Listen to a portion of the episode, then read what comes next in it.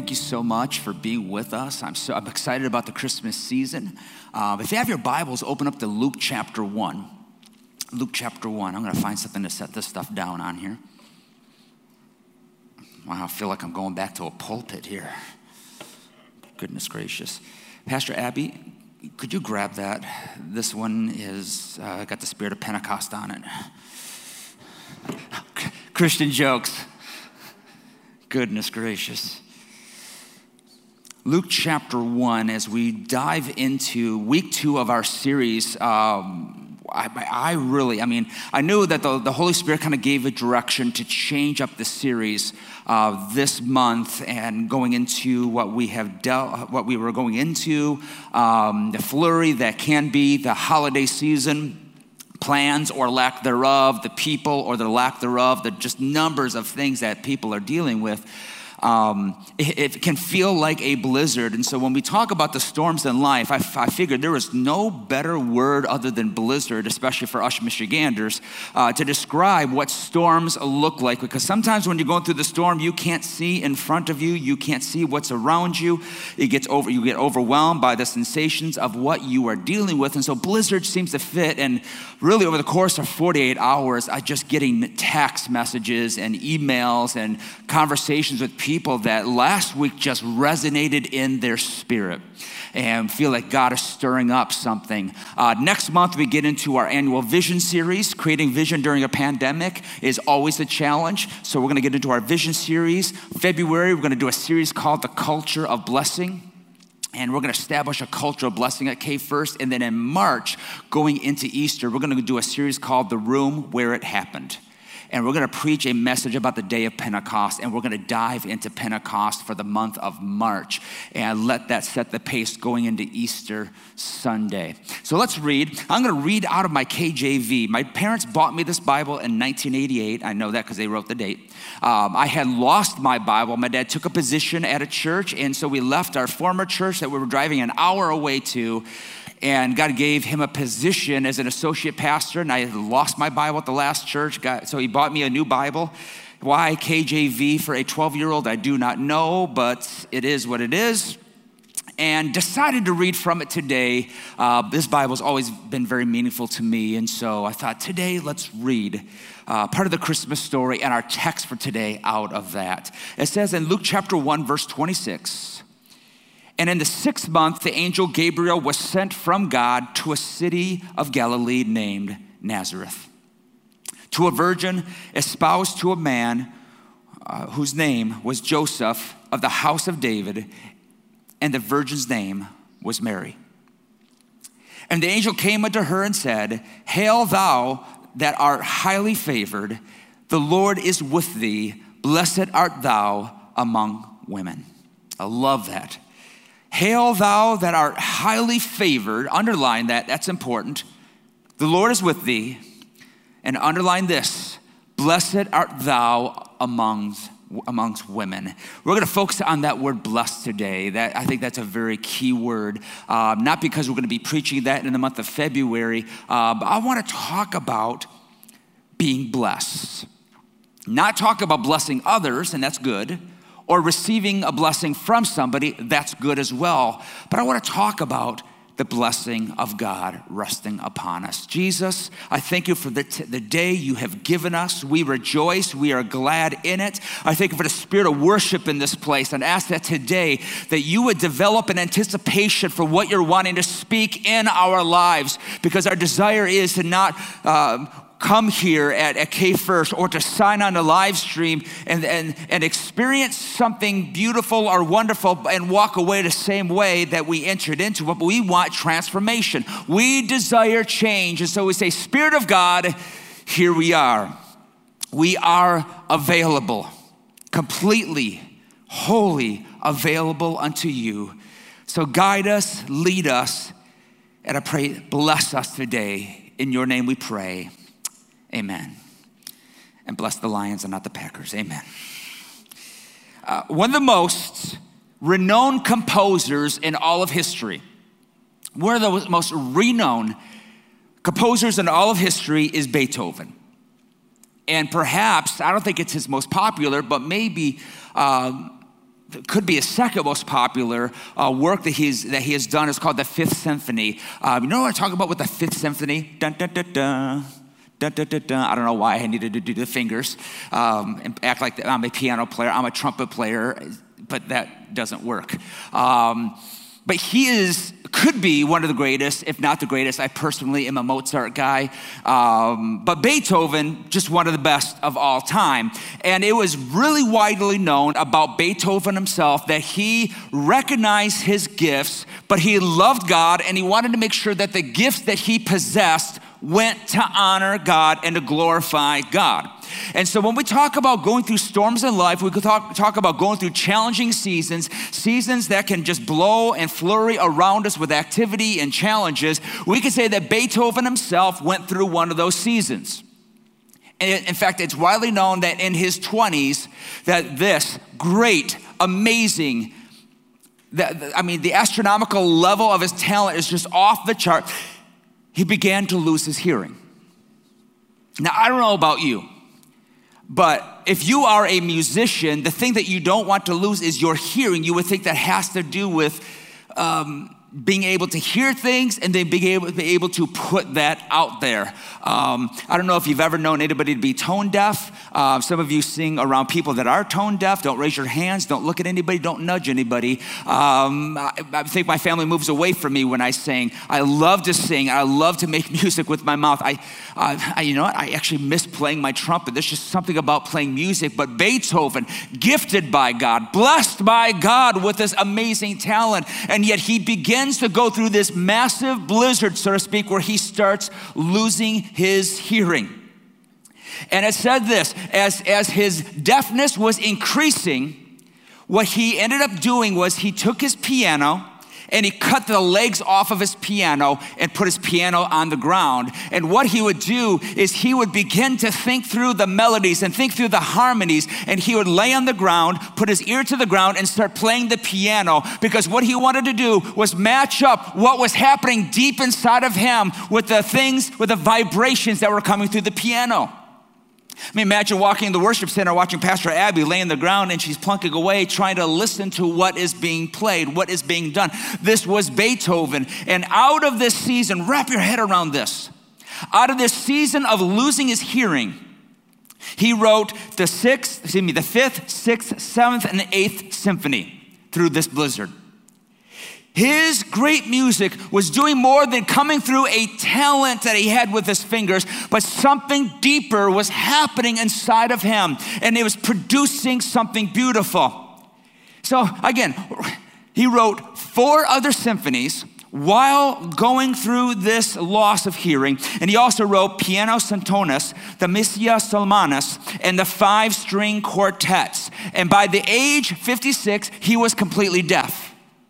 But it was at the age 56 that he wrote perhaps his greatest work of them all, Symphony Number Nine. We know it this time of year as the Ode to Joy. The Ode to Joy came out of his deafness. The removal of his hearing yes, it sparked the end of one season, but I, I would challenge you to think it this way it began a brand new season.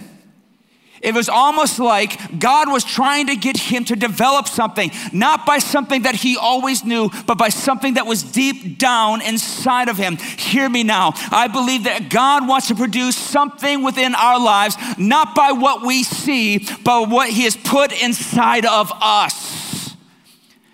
We can look at this year and if people say, just scrap 2020, just scrap 2020, just scrap this year. This year is miserable. And now listen, we can go by what we see and we can go by what has crumbled around us. But I wonder if we can call this year not the year of hell, but the year of Beethoven, where God can produce something in us. We may have had things taken away, but perhaps God, who has put his spirit inside of us, wants to grow something out of that and to produce something great to produce an ode to joy. Boy, if there's something I'm praying as an anointing upon the big C church, the global church today, it's not an ode to complain. God, give us an ode to joy.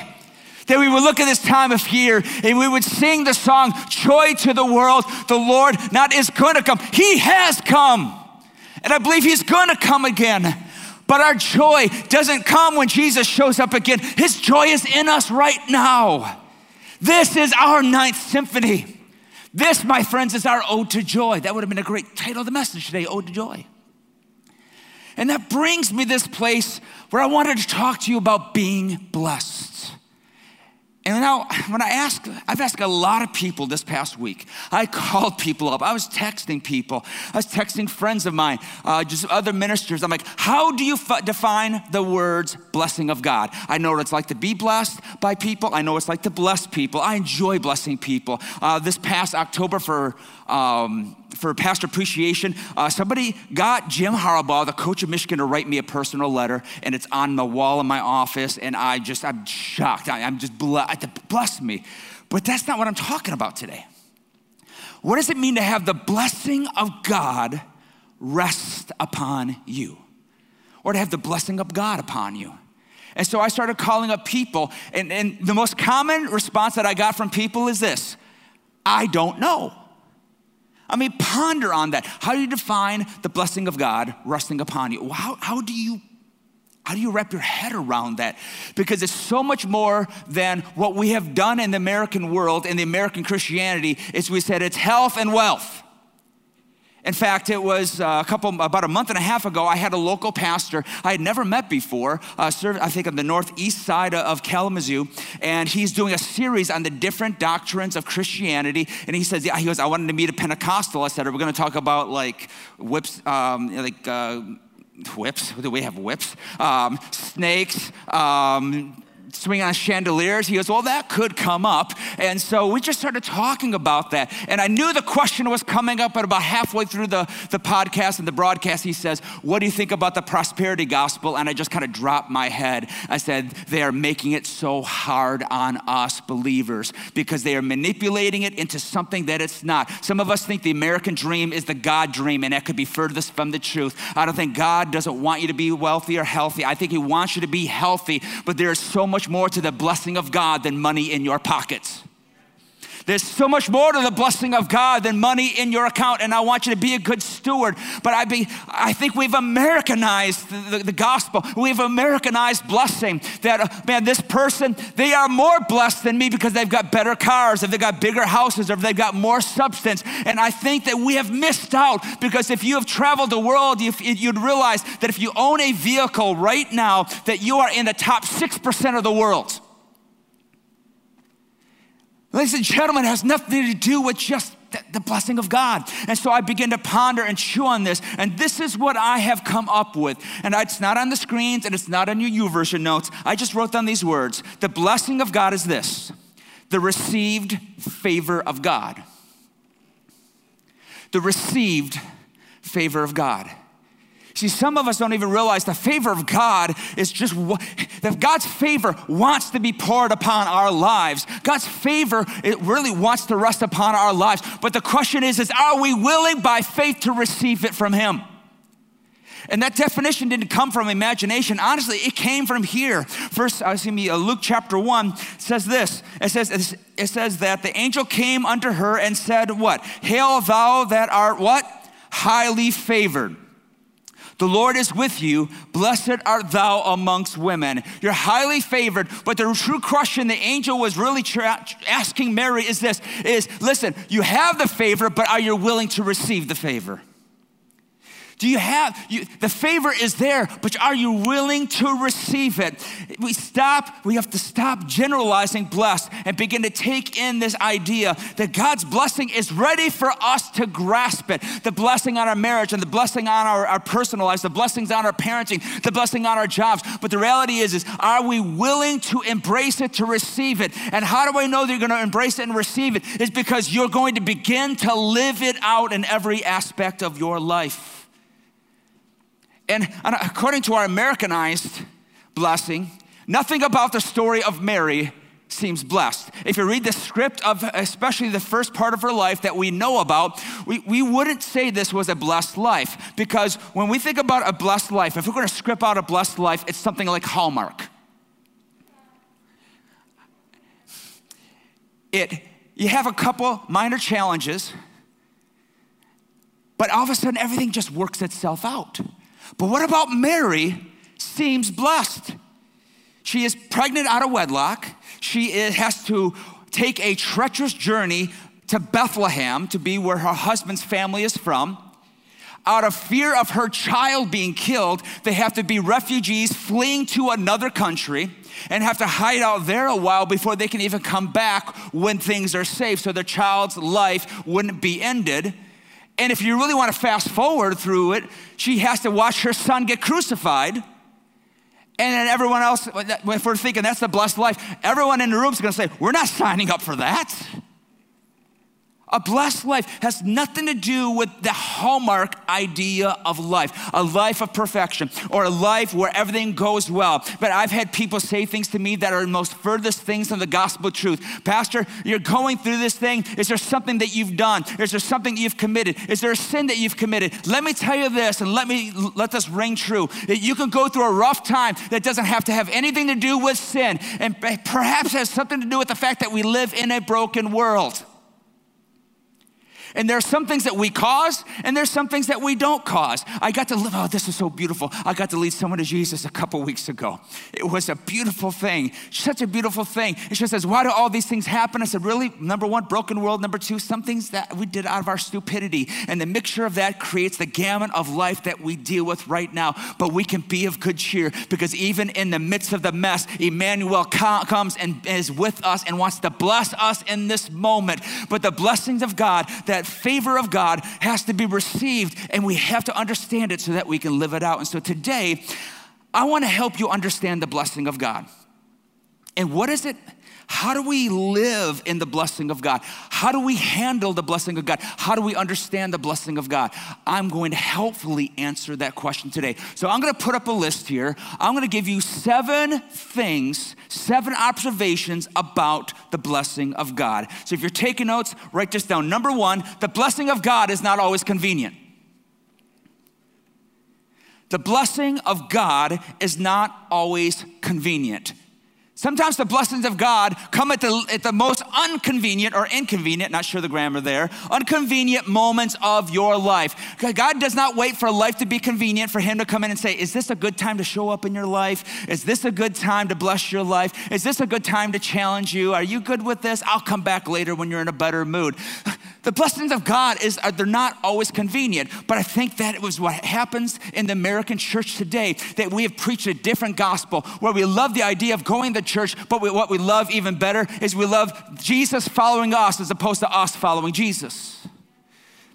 And we've turned Jesus into this idea that he is a consumer driven Jesus, that the customer is always right. We're the customers and we are always right. God is some galactic uh, jukebox for us to play the songs that we want him to play. But I want you to understand that when it comes to the blessing of God, the blessing of God does not come on your life when it's convenient. In fact, many times the blessing of God will make your life with a lack of convenience. Let me prove a point here. I challenge you this week for seven days straight to wake up in the morning and before you go to work, before you go to school, before you do anything at all, pray this simple prayer Jesus, this week, teach me patience. That's a lot of groans in the room. Some of the best things that God will do in your life will not be on your schedule. The convenient God is not worried about your convenience. He's worried about your availability. It's all about going after God. How about this? Jesus, this week, te- te- help me to practice forgiveness. Why is that important to pray? Why is it important to pray for God to give you help with your patience? Because don't ever pray something if you're unwilling to receive it. Because if you're gonna pray for patience, God, guess what He's gonna give you? Opportunities to practice patience. If you want to practice forgiveness, God will take you to Westnedge and you will have to practice forgiveness. You will find moments where God's going to practice it uh, in your life because God does not work on your convenience. There are sometimes the blessings of God that come slower than you want in ways that you did not expect. But there are times in my life when I look back in hindsight, I realize that God didn't abandon me. He just nudged me and pushed me forward because something could only come out of my life with that challenge, which leads me to number two. The blessings of God will often complicate your life. The blessings of God will often complicate your life. I love the words of Mark Batterson. He's an amazing Assembly of God pastor out in Washington, D.C. He says this Sin will complicate your life in negative ways, but the blessings of God will complicate your life in positive ways. Let me give you an example. Singles, anybody single in the house, you want to know how to complicate your life? Get married.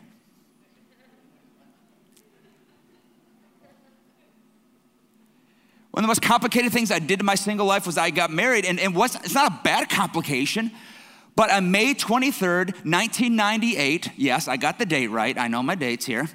When I got married, guess what happened when the ring got put on the finger? It complicated the single minded Dave into married minded Dave.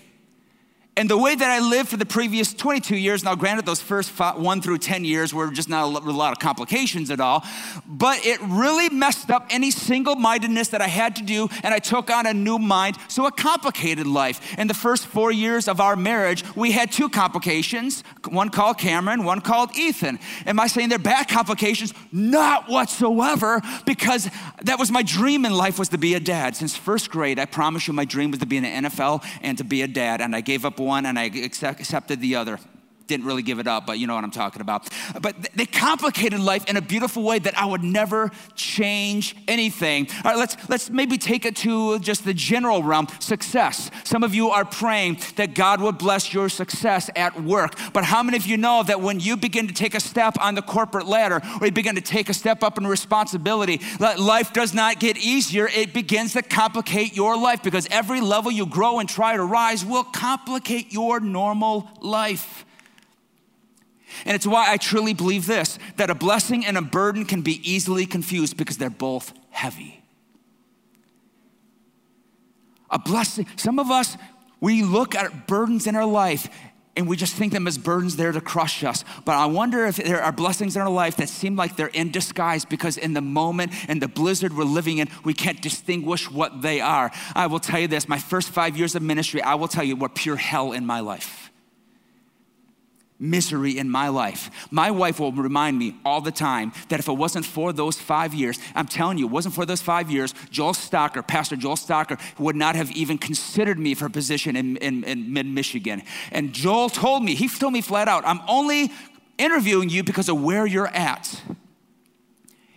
I'm only interviewing you. And I remember thinking, what does that, what did that matter? But wrap your head around this. I remember hearing from a search committee member here at K First that said, man, we're considering you because we know the reputation of Pastor Stocker and of the church, and we wanted to see the product out of that. And when I look at, I can look at those five years and I can despise five years of brokenness, five years of struggle. But I'm here to tell you this, that sometimes you can look at things as burdens, but some of those burdens were storms that were actually trying to form something out of your life. That some of those things I went through, I never asked for. But this is where God comes into our mess and it creates a beautiful message out of our lives. So the, the blessing of God resting on your life, the favor of God, it can. It can not, it, sometimes it's not convenient, sometimes it's complicated, but thirdly, sometimes the blessing of God is not immediately realized. Sometimes it's not immediately realized. Sometimes you don't realize it was blessing until you get to the other side of the opposition. Some of us don't realize the season we're in, how good it was till we got to the other side. I don't know what that was. The other side of the opposition. Some of you, your next blessing is on the edge of your frustration. Keep pushing through. It's what Winston Churchill said is, is when you're going through hell, don't stop, keep pushing through because there is blessing on the other side. I'll never forget what my wife said. She was reading something on Instagram and she looked over at me a couple days ago and she said, Could it be, could it be the year that we're all despising? Could it be the greatest year of blessing that we've ever seen? Because God's gonna bring something out of us in this. Could it be? Could it be? Could it be that when we get to February and we preach about establishing a culture of blessing in, in a nation that seems like we're struggling financially and struggling to not to get dis, to get reconnected again? Could it be that when we get to March and we're preaching about the, the, the room, the Pentecost room where it happened, that we see an outbreak of the presence of God like we've never seen it before? All because we learned something in 2020 that says that we can't rest upon what we always knew. We have to go back to the one whose blessing is being poured out upon us. Number four, the blessing of God creates responsibility. The blessings of God creates responsibility that whatever God does in me, he calls me to steward. Because I believe that the blessing of God resting upon your life is like a seed. It's ready to be opened up, to be realized, and when you engage obedience with that seed, you begin to see the harvest of what that seed holds. For some of you here, the bless, maybe God blessed your life. God has had his blessing on your life. He's had a calling upon your life. And you know what? I, I, I hear that all the time. I got a calling on my life, and my question is, what are you doing? How are you engaging that seed? How are you discipling or being discipled? How are you stepping into a, an everyday walk with the Lord? How are you how are you engaging your community and serving the people around you? It, when you are blessed by God, you do more than sit in a Sunday. It creates a responsibility because you see the world as a mission that needs to be engaged with the gospel of Jesus Christ. Number five, the blessing of God begets generosity. The blessing of God begets generosity. Because what God has given to me and what God has given to you is never to hoard, it is to get and release. I catch it and I release. I catch and release. Some of you fishermen are being blessed right now. Catch and release, catch and release. You're catching something in order to release it because God always blesses you so that you can be a blessing. God will not bless you just so you can step back and say, Look how blessed I am. God blesses you to be a blessing. It was uh, three weeks ago, or two weeks ago, two or three weeks ago, I got a call from Pastor Thomas Finley. This is so cool. Pastor Thomas Finley, he preached here last October, and he, he calls over, he goes, he goes, Uncle Dave, I gotta tell you, he calls me Uncle Dave because his little boy Titus, when they, he calls me Uncle David. He goes, when are we gonna go see Uncle David again? He goes, who's your Uncle David? You don't have Uncle David. He goes, remember that nice guy that let us stay in the hotel and eat pizza? That's my Uncle David. I'm like, oh. So uh, Pastor Thomas calls him Uncle David now. And he's like, Uncle David, let me tell you. Let me tell you. He says, we have been able to help people. He goes, we got a lot of small churches in our area. We've been ha- able to help them find equipment, locate equipment, and get their live streams going better to produce things. And he says, and when they can't afford equipment, they're coming into our church. Pastor Thomas has got a smaller church as well. And this, I love what he said. He says, Do you know why we can do this? He says, Because, because your sound man called me back. And he shared with us what you guys are able to do on your budget and how we're able to kind of learn the tricks in the trade. And all of a sudden, I began to go back to when Joel Stocker was transitioning me here, the last thing he said to me is this, he says, whatever you received at this church, it wasn't for you to go and to hoard, it's to go and to give, because what God freely gives, you have to freely give it out as well. And when I look at what we have developed in this church and what God has really done, I look at what Kurt did, who Kurt is up in our sound booth, he runs our tech, he does such an amazing job. What did he do? Is he caught that vision and says, we've got something and we've got a blessing. And God doesn't have us have a blessing so we can have a storehouse. He has us as a blessing to be a place where we can keep pouring it out. And because he poured it out to Pastor Thomas, Pastor Thomas has then poured it out to other churches. You know what's going to keep happening? They're going to keep pouring it out because that's what happens when people receive the blessing of God. It's generosity. This leads me to number six. The blessings of God will move you to transformation. Because what God gives you is there to change you. God's blessing doesn't rest upon you to help, to help bedazzle your life to stay the same. Some of us want the blessings of God with zero intention of change. I think you are robbing yourself and God of the, of the glory that He wants to get. He doesn't come to bedazzle your life, He comes to transform you. From Saul to Paul, from Simon to Peter, from David to David. All right, so now everybody's names got changed. Even though people's names didn't get changed, you know what happened? Their lives changed and we're transformed. And that brings us now back to our sister Mary. We have this amazing announcement that would have shaken the foundation of who she is. And Pastor Abby, if you don't come play, I'm going to be preaching forever this morning. Mary has this response verse 29, she saw him. She was troubled at his saying, and I love how the KJV says this. and she cast in her mind what manner of salutation this should be. Look at those four words. The KJV is so wild. She cast in her mind. Write those four words down. Do you know what it means? I didn't until earlier this week. Cast in her mind. Those words are actually, it's a Greek word that has two meanings to it. Her response is wrapped up in these two meanings. First of all, cast in her mind is a Greek word that means argument. She argued with God. Has anybody in the house ever argued with God? Besides me, I'll be the first to raise my hand. Everyone's like looking around. Is anybody else gonna raise their hand? I think we've all argued with God. I, listen, I don't think God's ever worried that you're arguing with Him. You know what worries me is when I win arguments with God. Because when I win arguments with God, I end up losing, but when I lose arguments with God, I end up winning. How do I win arguments with God? Is when I ignore Him and want to go do my own thing. But here, Mary has this moment, almost like deep prayer.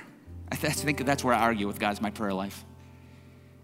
And where she lets the argument go in order to draw in. The second word, uh, the second way to translate this Greek word is to reason thoroughly, consider carefully, and to think deeply. This is Beethoven here, where Mary realizes in this moment the season's changing. Something just shifted, and I can't do life the way I did before this. And so she goes and she draws, like Beethoven, drew from a deeper place. This isn't the first time because we read in uh, Luke chapter 2 that Mary pondered these things in her heart. This girl was a deep thinker. This girl was a girl that, that just allowed what the angel said to shake her. I can imagine a bit of an argument. I think that we deify Mary instead of humanize her and realize that in this moment she might have argued, Why me? Why me? Why me? Can't you pick somebody else? Why can't you pick a married couple already so I'm not going to be disgraced? Can't you do this? Can't you do that? But in a moment, she just leans into the Lord and she goes through this argument moment, goes through this deep consideration, and we get to the crux crux of it all in verse 38 when she says, Behold, the handmaid of the Lord.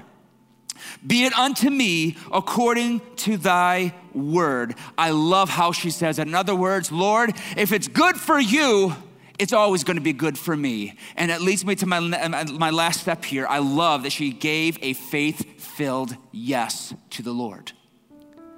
She gave a faith filled yes. She cast her mind and she gave a faith filled yes unto the Lord. And that leads me to my seventh thought about blessing.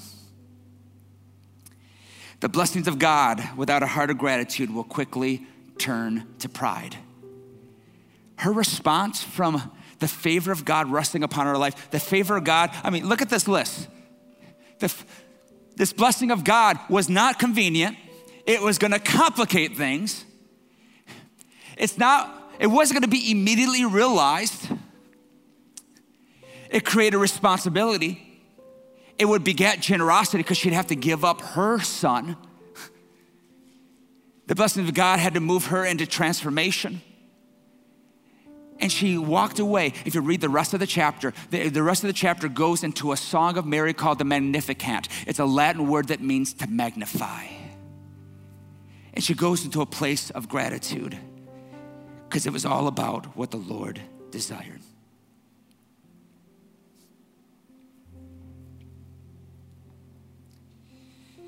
I was reading a story about a, a sculptor from the late 15th century. His name is Agostino di Duccio.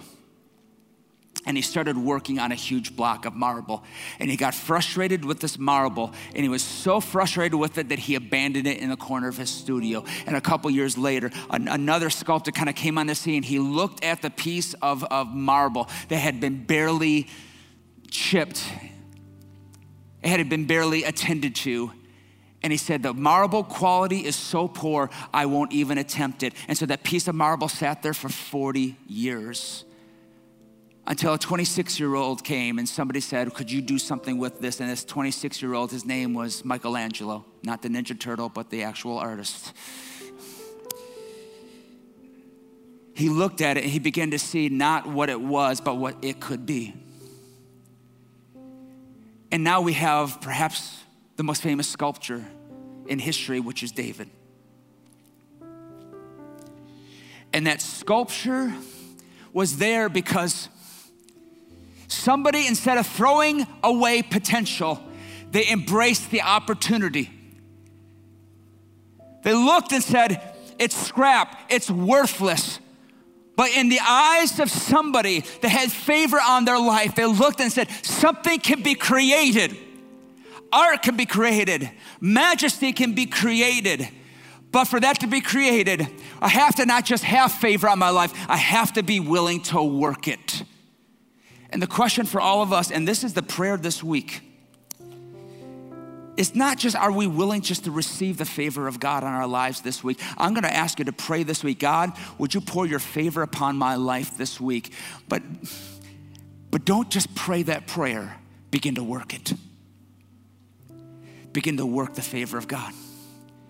As God gives you opportunities to live out the gospel, begin to live it out. As God begins to work in your life, begin to live it out. Because don't ever pray for the blessings of God if you're not willing to work it. Why? This year is not done. And what I see in my spirit is a block of marble that other people may have given up, but that's not going to be us. Because I look and say, this is our time. This is our opportunity for us to attack this year and to attack this season. And we can hang our heads up, down, and worry, or we can can do exactly what Scripture challenges us, challenges us to do is when the blizzards get the worst, that we are to lift up our eyes. Because there our redemption lies. The power is, the miracle has happened. I'm gonna pray over you, and then Kyle's gonna wrap up the service. But I'm gonna pray this is that this week, I'm praying that you would receive the favor of God and not just like this warm blanket rusts over you and you get all these funny feelings. I'm talking about that you would just realize God's favor is on your life. A good friend of mine called me yesterday at the climbing gym. He's like, listen, I got it. He says, he says, Dave, it's not that God doesn't want to give favor. God's favor is resting upon his people. It's just, it's an identity issue. It's Mary realizing I'm the servant of God and I will do whatever he says and give him a faith-filled yes. If people can just understand who they are in Jesus, they'll not just receive it, but they'll be ready to live it out.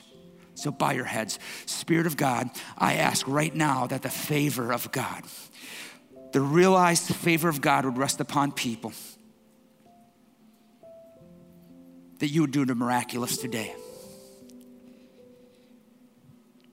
And right now, I just, I just, I feel led. If you're here today, maybe you're watching on live stream, maybe you are just in person. It doesn't matter to me. What matters to me is maybe today your life feels like that hunk of marble sitting in the corner, wishing and waiting that something could be made of it. Maybe today you're looking at your life and you're realizing that in the in the hands of in your own hands that maybe nothing is going to come of it that has eternal value. But you're recognizing today that if you put your life into the hands of the master sculptor if you put your life into the hands of Jesus today, if you're here today and you're realizing if you did that, that all of a sudden life transforms because you're going to begin to find life. You're going to begin to discover life. You're going to begin to realize life. And maybe today you're not in a relationship with Jesus, but you need to step into that.